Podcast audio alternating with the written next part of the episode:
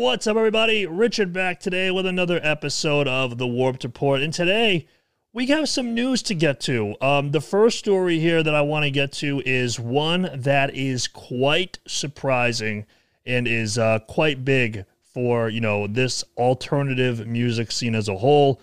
But overall, a number of tracks came out this past week. I definitely want to touch on those. Some more albums that were announced. And there's a, a, a maybe a Knocked Loose E P. We're not one hundred percent sure, but we still want to bring that news to you. So without further ado, let's dive into it with our first story. Now, I'm going to read this headline, and this is going to be kind of surprising. But Bring Me the Horizon have announced a European tour with A Day To Remember. Okay. Uh, poor Stacy, who I've heard of. I got to be honest with you, I'm not too familiar with the material. But also Lorna Shore. Now, I was pretty, like, I this was pretty surprising. Um, you know, I had so, I'd seen Ollie uh, Sykes from Bring Me the Horizon kind of going back and forth with Will Ramos a little bit on social media. But I guess the it's uh, there's a tour coming with Lorna Shore opening it. And listen, man, I think this is absolutely phenomenal. Now, Bring Me the Horizon have kind of uh, gone above and beyond this scene that we have here. But, of course, their roots lie within it. And if you go back to the earlier material, it's MySpace deathcore. And um, now with Lorna Shore opening this up in Europe, this is going to be really, really cool. I think it's a very big deal for, uh, you know, our alternative music scene as a whole. Again, personally speaking, like Lorna Shore, uh, you know, very talented musicians. But, I, you know, it's personally not my cup of tea musically, but that's okay.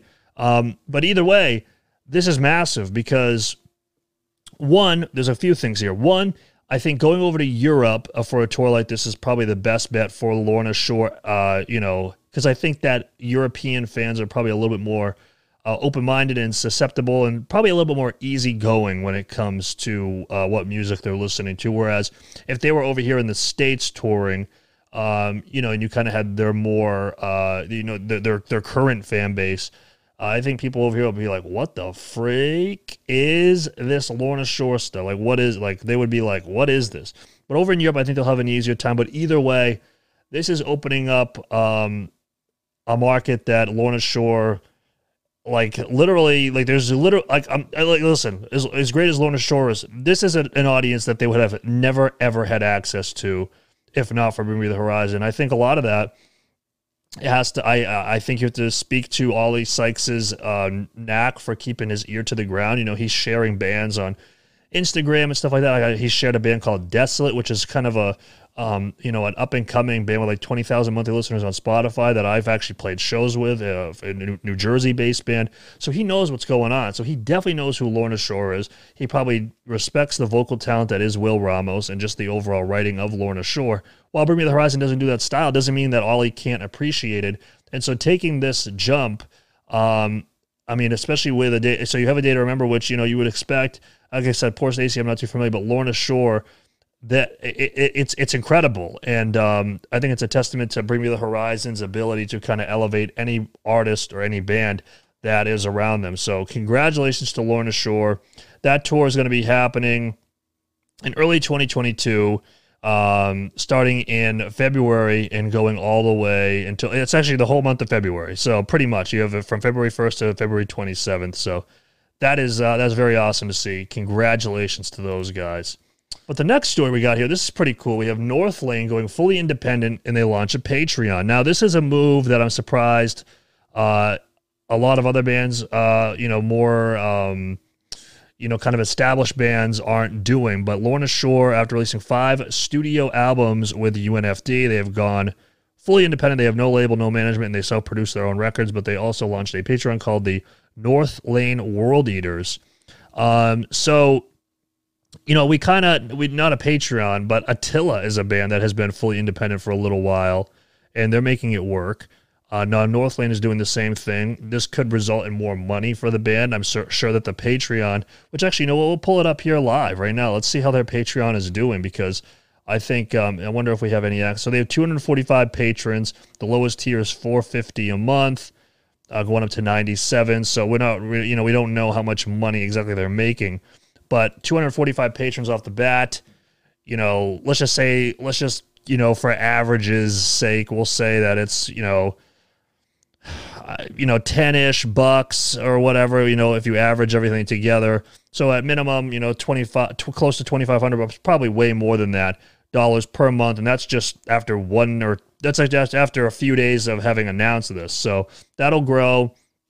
And they self-produce their own records, so, you know, that expense isn't there. So when you really think about it, with a band like Northlane, if they're self-producing everything and, you know, they can use the Patreon to help sustain other expenses such as music videos and, and, and marketing and all that kind of stuff, there's really not a whole lot of need at that point for a record label. So congrats to them. I hope that it really does work out for them uh, big time. I really, really hope it does.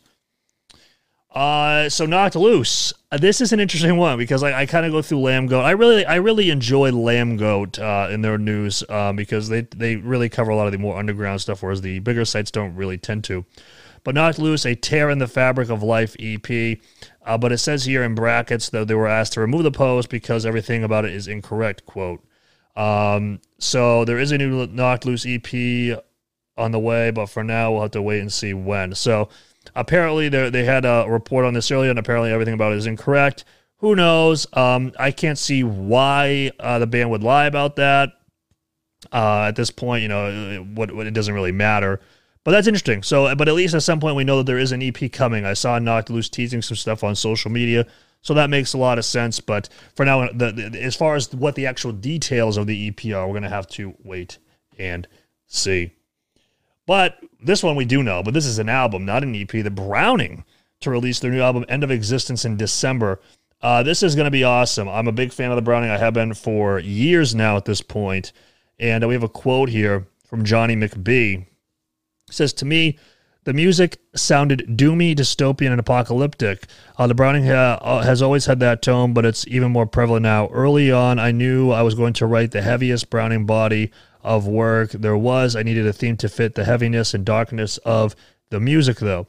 Since I was really happy in my personal life, I had to have a fictional plot. For me, it was about creating a universe. So it looks like there's twelve tracks here. Doesn't say anything about any um, you know, features or anything like that, but the Browning are coming back December third via Spine Farm Records with their record End of Existence, the follow-up to twenty eighteen's Geist. So that'll be awesome. Also, Volumes have announced an album titled Happier, and they premiere a new single called Bend. Um, and Get Enough was another song that they also released prior to Bend. And this one's going to be coming out November eighteenth via Fearless Records. Um, and, you know, we have a description here of the track. Bend is about how in a relationship sometimes one person can break another, while all along they never seem to bend or break themselves, says singer Michael Barr. It's really about how we can easily turn into someone and start to tear each other down. So this uh, eleven tracks here, Bend, this was really cool. I don't think there was any guitar on this at all. It was all bass. It was very chill, relaxed. I enjoyed it. But we have a new Volumes album coming out.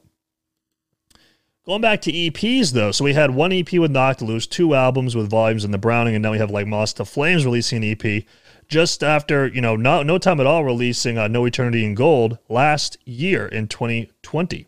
So um, Like Moths to Flames have announced their upcoming E P, Pure Like Porcelain, to be released Friday, uh, November fifth. And it was their, uh, they announced it with their first single, The Preservation of Hate. Um, and listen, man, this was really, this was a, this was an, uh, an excellent track. Very heavy, um, you know, a lot more on the heavier side compared to their typical material, which is a little bit more melodic. But this is going to be five tracks. Um, no news here on if there's any features. It doesn't look like it. But Like Moths to Flames, more material. We love to see it through. And lastly, I wanted to talk about the new Ice Nine Kills single, Funeral Derangements. I'm actually, at the time of this recording, just coming out doing my reaction video for it, so it's all very, very fresh. This is uh, their next single off of uh, their upcoming record, The Silver Scream two, Welcome to Horrorwood, which is coming out on the fifteenth, so this week. Um, this one here uh, was an adaptation of the popular Stephen King uh, novel and film adaptation, uh, Pet Sematary. So this was awesome. It started off red hot, heavy right out the gate. You love to see that, especially with Ice Nine Kills. Um, you know, because they kind of go very theatrical, but they've been they've been keeping the heavy in this album so far with these singles, and I, I mean you can't knock that. I, I'm a very big fan of what they're doing with this album. Great chorus, very catchy. You also got those woes in the background, but heavy as heck. The, the the visuals really accompany the music in such a way that just it keeps you enthralled with it. I mean, I couldn't take my eyes off of this while I was watching it, so I'm going to have to go back and listen to it again to really absorb it even more, because the video I was honestly very, very impressed by. Um, and that's something that I think a lot of bands kind of put on the back burner is the visuals. And um, especially for Ice Nine Kills, where it's a concept around, you know, the more prominent uh, horror films and, and whatnot. You need that, and they're doing it very, very well. So I, I cannot wait for the new Ice Nine Kills album. I think it's going to be probably one of my favorite albums of the year. And uh, it's I'm, I'm very, very impressed. But with all that said, that does it for this week's episode of The Warped Report. I hope you enjoyed this. If you're over in Europe, are you going to be going to the Bring Me the Horizon tour? Northlane, what do you, what are you guys hoping to see from Northlane here in the future now that they're fully independent? Knocked Loose, you excited for that? I'm excited for that E P. I'm a big fan of Knocked Loose. What about The Browning? What did you think of their first single, End of Existence, the title track for their record?